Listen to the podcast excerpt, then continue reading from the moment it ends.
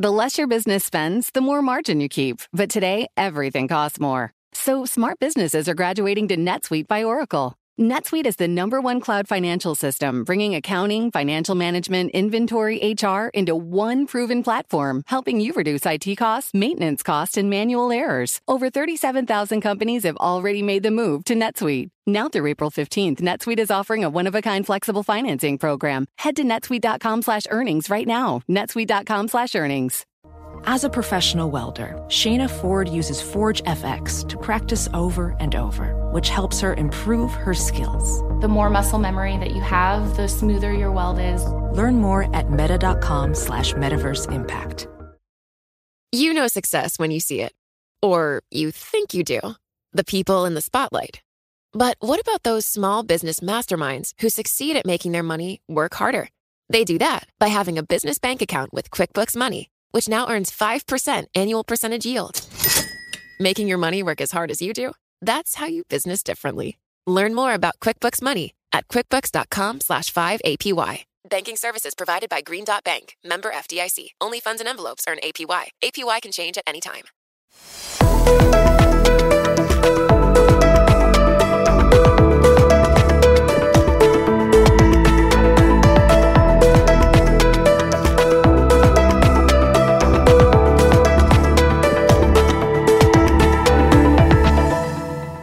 And welcome to the Credit Edge, a weekly markets podcast. My name is James Crombie. I'm a senior editor at Bloomberg. This week, we're very pleased to welcome Rob Zable, Global Head of Liquid Credit Strategies at Blackstone. How are you, Rob? I'm great. Thanks for having me. Thanks so much for joining us today. And we're also delighted to welcome back on the show Lisa Lee, who covers credit markets from London. Great to see you, Lisa. Thanks for having me. Also on the show, we're going to be talking to David Havens, who covers non bank lenders for Bloomberg Intelligence in New York. So do stay with us. But first, Rob Zable with Blackstone, great to have you on the credit edge. You look at bonds, loans, CLOs, all the exciting stuff. Let's start, though, with an easy one. It was supposed to be the year of the bond, but most of fixed income has been hammered by rapidly rising yields.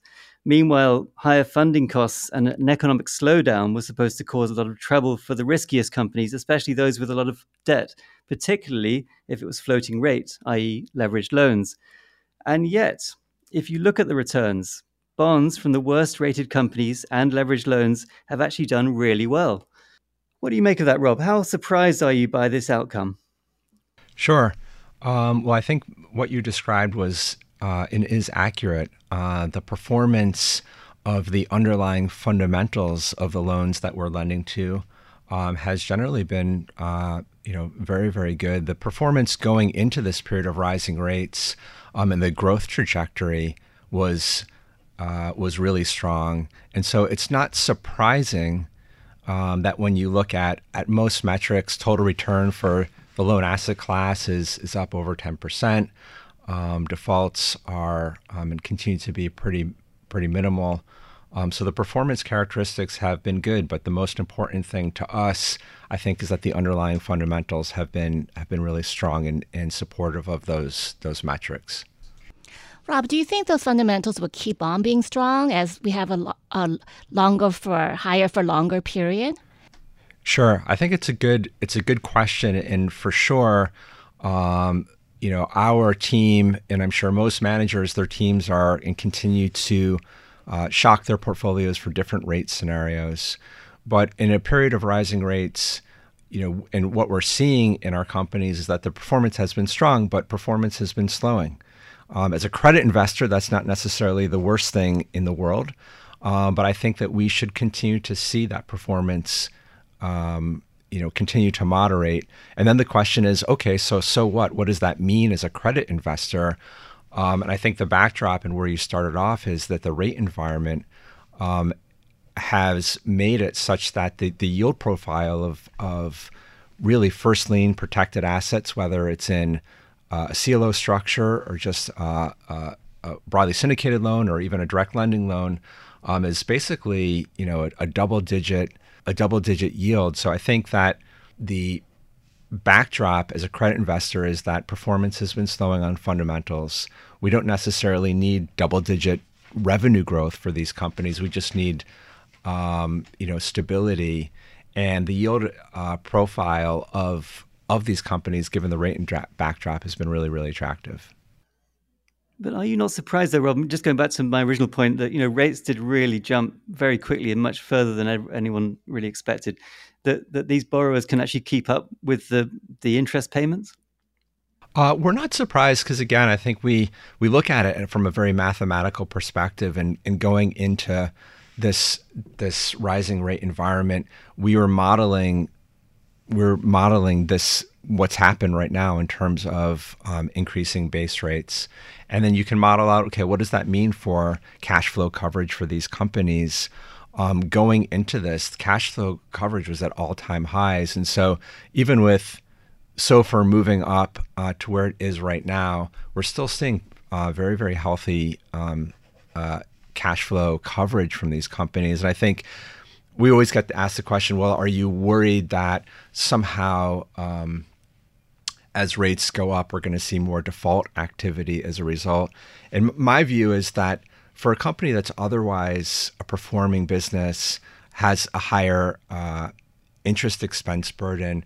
I don't think that we ever see those companies um, as being default candidates. I think that as long as the business is performing, um, there's sponsors supportive, capital markets are supportive. I think for those businesses that already have their own uh, idiosyncratic issues, for sure, a slow growth environment and a higher rate environment will be issues for those companies. And we have seen defaults pick up um, this year, even though they're still basically in line with historical averages. So the thought has been that there might be a soft landing, but what if the Federal Reserve can't maneuver that and we have a harder landing? How do you, as a credit investor, brace for that? Sure. I think that um, a couple things. One is now more than ever, credit selection is just absolutely critical. Making sure that we're staying in Blackstone, we'd like to talk about good neighborhoods, make sure that we're staying in good neighborhoods, um, and make sure that we're lending to larger companies that are more resilient, um, and with good businesses and good management teams. So I think just like any other investor, um, if we think that um, you know we're concerned about uh, the fundamental backdrop, making sure that we're positioned um, correctly, and I think that the yield environment is more than compensating you for that for that risk. Rob, you're the global head, and we're based right now. You're in London. So I would love to hear your take on the difference between what you see between US and European credit at the moment. Sure, it's a good question. And we've been spending a lot of time looking at that um, as it relates to actually the CLO market. Um, and so looking at the underlying positions in US CLOs uh, versus European CLOs. And both of those uh, markets do have their own nuances. The US market tends to have greater diversity in the underlying collateral. Um, the European market has relatively less diversity, um, but there are quality differences and biases in each of those portfolios. I would say that in Europe, what we've seen is also a very, very benign uh, default environment. We've also tended to see higher recoveries uh, in the European market, which I think is interesting. And so, if you're looking at both structures, the Europe, the U.S. market, I think is um, you know, benefits from greater trading liquidity. I think if you look at Europe, um, you know, the, the fundamentals from a default standpoint or even a triple C standpoint seem to be a bit better right now.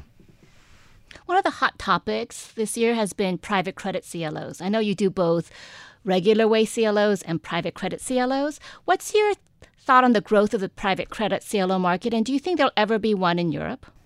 Uh, well, starting with that last point, uh, uh, I think for sure, I think it's an interesting topic. It's just it's showing that the markets have continued to evolve. We've seen convergence of um, of financing from uh, on the large side from the BSL market, the broadly syndicated loan market, into the private credit market, and now we're seeing that same convergence in the CLO side um, as we're basically lending to larger companies, and we're secure. We're using that same technology to securitize and finance those companies.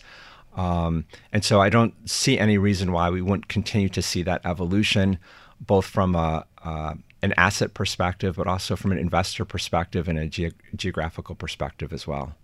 What about the maturity wall um, for leveraged loans and junk bonds? That needs to be refinanced. It's going to be much more expensive. Is that not going to be a big uh, problem coming up?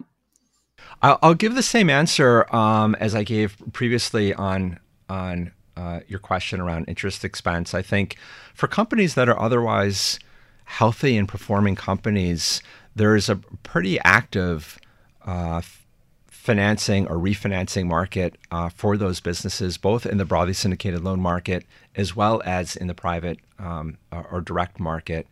Um, I think for businesses that are already having their own issues, whatever those are, I think for sure they're going to have difficulty refinancing. Um, and I think when you look at kind of default activity right now, it's it's basically those businesses. It's not a big part of the market, but I think that that's what basically characterizes that that tail risk of the market. But if you're if you're talking about a company that's otherwise performing, interest expense is higher, or the cost of capital is higher, um, those companies, I think, pretty easily get refinanced in, in either the BSL market or the direct lending market. Do you think it's a problem that CLO issuance has been less than robust? And you look at resets, your 40% of CLOs are going to go out of their reinvestment periods by the end of the year. What does that do to this ability to for issuers to refinance? Sure. So I think the answer, um, unfortunately, is a bit nuanced. And so uh, you're you're pointing out a data point that by the end of this year, we think that 40% of the market will go out of reinvestment period. I think that that number ebbs and flows with arbitrage as the arbitrage looks more interesting, which is really a function of AAA levels. Uh, many of those transactions get refied and reset, um, even though at this moment they're, they're not. Um, and I think that f- for companies that are or for loans that are in those structures, many of those structures have the ability to actually extend or, or, refinance in those in within within the CLO, even if the CLO is out of their their reinvestment period. And I think it all just comes down to where we started this conversation, which is what is what's the view of the underlying company and the underlying fundamentals of those companies, and for those companies that are performing, whether they're in a CLO that's in reinvestment or out of reinvestment. Um, the there'll be a capital markets or there is a capital markets takeout for them, uh, both in the BSL side and the direct side. When we look at the default risk, um, you know, we're talking a lot about the recession risk more than anything. Um, you know, it has continued to be delayed. Um, our economists, I think, expect a recession starting uh, later this year. Um, you know, in, in that case, defaults and spreads should be much, much higher, shouldn't they? I think when we look at um, the default environment um, right now, where we're we're sort of mid twos in the U.S., and if you uh, that's for the index. If you look at managers' default records, I think that's um, on average below one percent right now. Um, depending on what bank estimate you look at, I think we think that the default rate in the U.S. probably goes somewhere into the threes um, which is, again, I think essentially in line with long term averages. And Europe is probably similar. Um, so I think we uh, are focused on the tail risk of, of the market and tail risk of portfolios and making sure that we're positioned with um, the best companies and best borrowers and the best uh, industries that we can be. I think the, the direction of travel for default rate is probably north from here, but I also think that's still, you know, a low single digit type of number. Are you worried about worried at all about the recovery levels? The recovery levels this year haven't been great, but there's some argument that maybe they will pick up because the worst companies go first, or is it something that we're seeing a secular shift?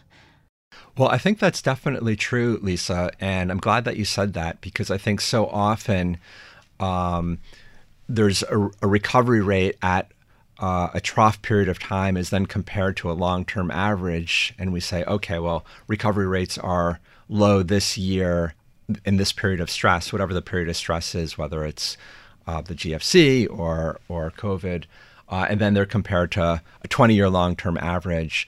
And so I do think that um, you need to look at that point in time exactly as the way that that you you articulate it.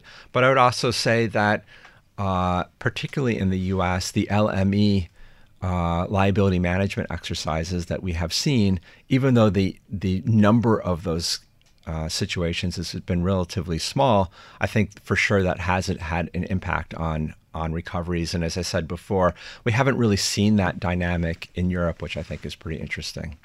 So, just to wrap it up, Rob, um, before we talk to David Havens at Bloomberg Intelligence, you seem very optimistic. You, you know, the, the outlook seems very benign. Um, but again, again, rates do keep rising. The earnings are under pressure. The recession, you know, maybe that doesn't happen immediately, but it is coming. Do we not really um, you know, is it is it not too too rosy in this in this environment? I mean, surely we expect more bankruptcy and distress at some point. Well, I think Lisa, uh, who knows me, knows that I'm not normally a rosy person, but I will say um, this backdrop in credit is, um, you know, we haven't seen anything like this from an opportunity set in in quite some time, from a yield perspective and return perspective. Um, I agree. I think you know, in a rising rate environment, that is going to translate to slower growth uh, for the companies that we're lending to. I think that favors um, credit selection and sector selection, as, as we talked about. Um, and I think default rates tick up mildly, but I think that um, all of that is is you know mitigated again by selection. And I think relative to the opportunity set, it's it's um, you know, it's it's actually a pretty interesting time, and also, um, you know, when we look back at the history of of volatility, I think some of that those periods have have really been our best. Uh, our best moments for credit opportunity, and we expect that we'll we'll continue to see those periods. And we're, um, you know, from a, a, buying and investment perspective, again, as long as you you're making good credit selection, those are great opportunities. Great stuff. Rob Zable, Global Head of Liquid Credit Strategies at Blackstone. Thank you so much for joining us. Thanks for having me. And Lisa Lee with Bloomberg News in London. Brilliant to see you again. Cheers. Great. Thank you so much for having me. Bye bye. So, as I mentioned earlier, we're joined by David Havens with Bloomberg Intelligence in New York. Besides being highly knowledgeable about non bank lenders, he's a football fan who used to be a DJ, so this will be good. How's it going, David? Uh, very good, thank you. Great. So we're here to talk about middle market lending and private credit.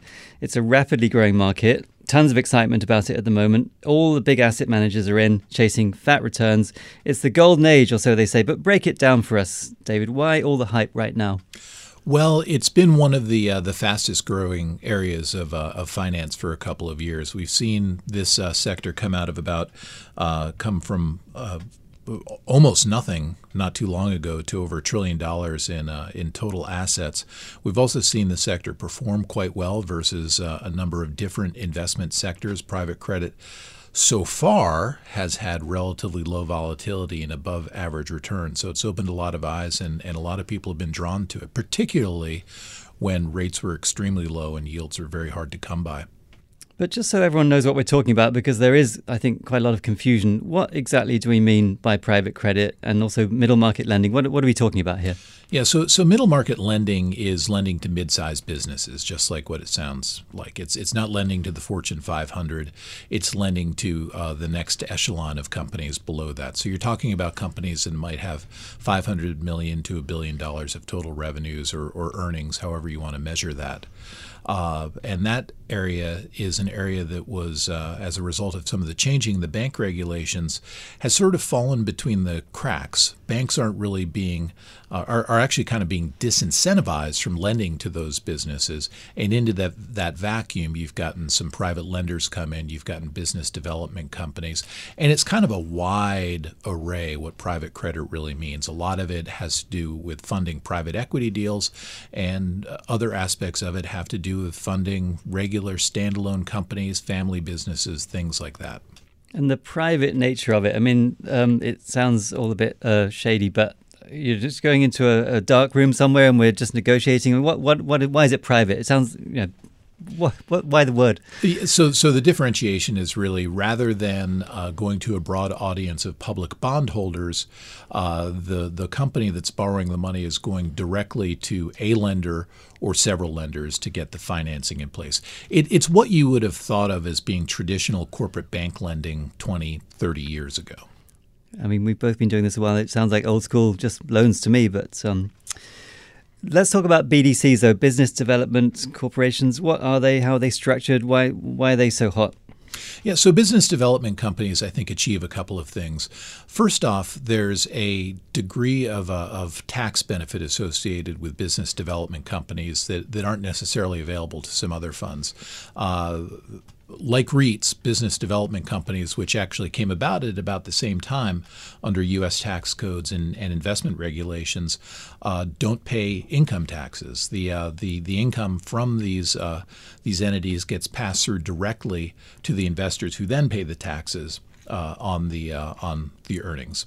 Uh, and I think that what we've seen recently is that business development companies have come out of the shadows a bit as private equity concerns and alter, alternative asset managers like Blackstone, KKR, Ares, and others have found a, a sort of a niche where they can operate with these business development companies that makes sense for a group of new investors that they're courting, a largely retail audience. And the BDCs have essentially they're borrowing in let's say public markets, they're issuing bonds, and then they're they're lending to smaller companies, middle market companies, privately, directly, bilaterally. Is that right? That's right. And the, the basically what they're doing is they're they're doing some spread arbitrage. They're they're leveraging their business somewhat. So you generally have about two dollars of loans for every dollar of equity at a business development company. The business development company goes to a group of banks, it goes to public bondholders to borrow money. It borrows money at X, and then it finds uh, customers, uh, borrowers, themselves come to the business development company for loans, and rather than paying X, they play they generally pay X plus 600 basis points, six percent or so. So the bonds of the BDCs, um, how are they trading against similar debt? Is there some relative value there? I think there's definitely relative value no question about that. Uh, if you look at where the investment grade business development companies trade, they're generally triple B uh, issuers. Uh, where they trade relative to triple B financials overall, there's several hundred basis points of excess spread at business development companies. I think that that probably reflects a couple of different things. One, I think that there's some trepidation in the market regarding private credit. It does sound a little bit scary, I think, as you mentioned before. Uh, and then the second thing is that we've seen this over the years is that uh, some investors view business development companies and their alternative asset manager uh, advisors as de facto competitors, and there's a reluctance to fund some of those competitors. And then finally, the economy is a little bit soft. Interest rates have been going up. You're beginning to see coverage ratios uh, at the uh, at the borrower level decline. So there's concern that there's going to be an increased level of default rate activity from very low levels within the portfolios. So yeah, let's talk about the scary part of it. I mean, high yield lending in the shadows. We don't really know what the risks are. We can't see them. You know, the transparency um, issues. I mean, how worried do you think we should be? Let's say we are heading into defo- uh, sorry a, a recession. Um, how worried should we be about a big increase in defaults? I, I think it's definitely going to be coming down the pike, and you can look at you know, and you, you don't have to depend on me. Uh, Moody's came out with a report uh, back in May where they estimate that the uh, default rate activity on uh, single B rated credits, uh, the sort of things that you would find at a business development company, they expect that to go up to about 5.6% from 3% um, over the next year. Uh, our own uh, equi- my own equity uh, colleagues here estimate that you're going to see uh, BDC portfolio default rates, non non accrual rates, go from less than two percent to three point four percent in the next year. So there's definitely going to be, or, or there's definitely the expectation that there's going to be deterioration. However, it's important to put all of this into context. Like I said earlier, there's two dollars of loans for every dollar of equity at these business development companies. So if you see let's say, a 4% default rate and you have a 50% loss on each one of those loans that defaults, you're only talking a couple of percentage points of the business development company's uh, equity capital uh, cushion. So these companies have the ability to, to actually manage these losses and probably quite a few more losses. And then you can compare that to other lenders. Banks, for example, probably have, I don't know, eight or ten dollars of investments or assets for every dollar of equity. So they're a more highly leveraged business. You see that at life insurance companies as well. So these are these are not highly leveraged entities, the business development companies. They do lend to leveraged borrowers, but the BDCs themselves are not highly leveraged. So is the risk then? You mentioned that they're triple B rated, which is the lowest tier of investment grade. Is the risk then more like that they would be cut to junk at, one, at some point? Yeah, I I think that you'd probably have to have a very severe recession uh, in order to see the the business development companies get uh, see their ratings get reduced into the double B category. Uh, the, when the rating agencies assign ratings to these entities, they don't assign them on the basis that there's going to be uh, rainbows and unicorns in the economy forever. They assign ratings based on a reasonable worst case scenario that would factor in a fairly significant economic downturn. So I just uh, step back from the investor side, though. I mean, uh, you know, private credit, BDCs, all this stuff. They're obviously making a bit more return because they they they lend. Um, you know, you, you lose the transparency, you lose the liquidity, you get a bit more return. Is it really worth it for most investors, given that you know they can get five percent now on a on a treasury bond? Uh, well, that's that's actually a very good question. Now, now, one of the reasons that you saw business development companies and private credit grow so much during period of, of zero interest rates is that rates just weren't available. So business development companies, private credit was sort of a, a an oasis in the desert. Uh, you know, the desert has been filled with, with water now in the form of higher interest rates, uh, but now you're contending with inflation. So if you want to get a real return, again, you have to look to higher yielding sectors. Yes, you can get 5% in a 30, you know, in a short term money market fund or something, but you're matching uh, inflation. If you want to get a real return, uh, then you have to take on a little bit of risk some in some way or another. So just to wrap it up, David, um, give us your outlook for the next, let's say, 12 months or so. What are you most worried about and where do you see the opportunity? Yeah, I, I, think the real concern is is simply in the economy. Now, the good news there is that uh, we're beginning to see the expectation of a recession. At least the consensus expects a recession to be somewhat lower today than it was a few months ago. But the economy continues to be a little bit soft. The the messages continue to be mixed. Uh, interest rates uh, are applying pressure to the borrowers at private credit lenders, um, and all of that is probably going to result in in an increased level of default rate activity. And then I think we also have to turn our eyes to the geopolitical situation, which is obviously getting interesting, unfortunately, and uh, and that could begin to you know sort of weigh on overall market sentiment and um, and things like that. Business development companies, in the eyes of investors, are probably a higher beta asset, meaning that uh, if the market moves by X basis points, they might move at double that. So if there's some downward uh, volatility in the markets, I would expect business development companies to maybe get hurt. But you've got a lot of cushion in the form of excess rates or excess yields at the same time. David Havens with Bloomberg Intelligence in New York, thank you so much for joining us. Pleasure. We look forward to having you back on the show very soon. And do check out David's uh, great analysis on the Bloomberg terminal. Thanks again also to Rob Zable, head of liquid credit and CLOs at Blackstone, and Lisa Lee from Bloomberg News. Read all of Lisa's great scoops on the terminal and, of course, at Bloomberg.com. And please do subscribe wherever you get your podcasts. We're on Apple, Google, and Spotify. Give us a review, tell your friends, or email me directly at jcrombie8 at bloomberg.net. That's J C R O M B I E, as in my surname, and the number 8 at bloomberg.net. I'm James Crombie. It's been a pleasure having you. Join us again next week on The Credit Edge.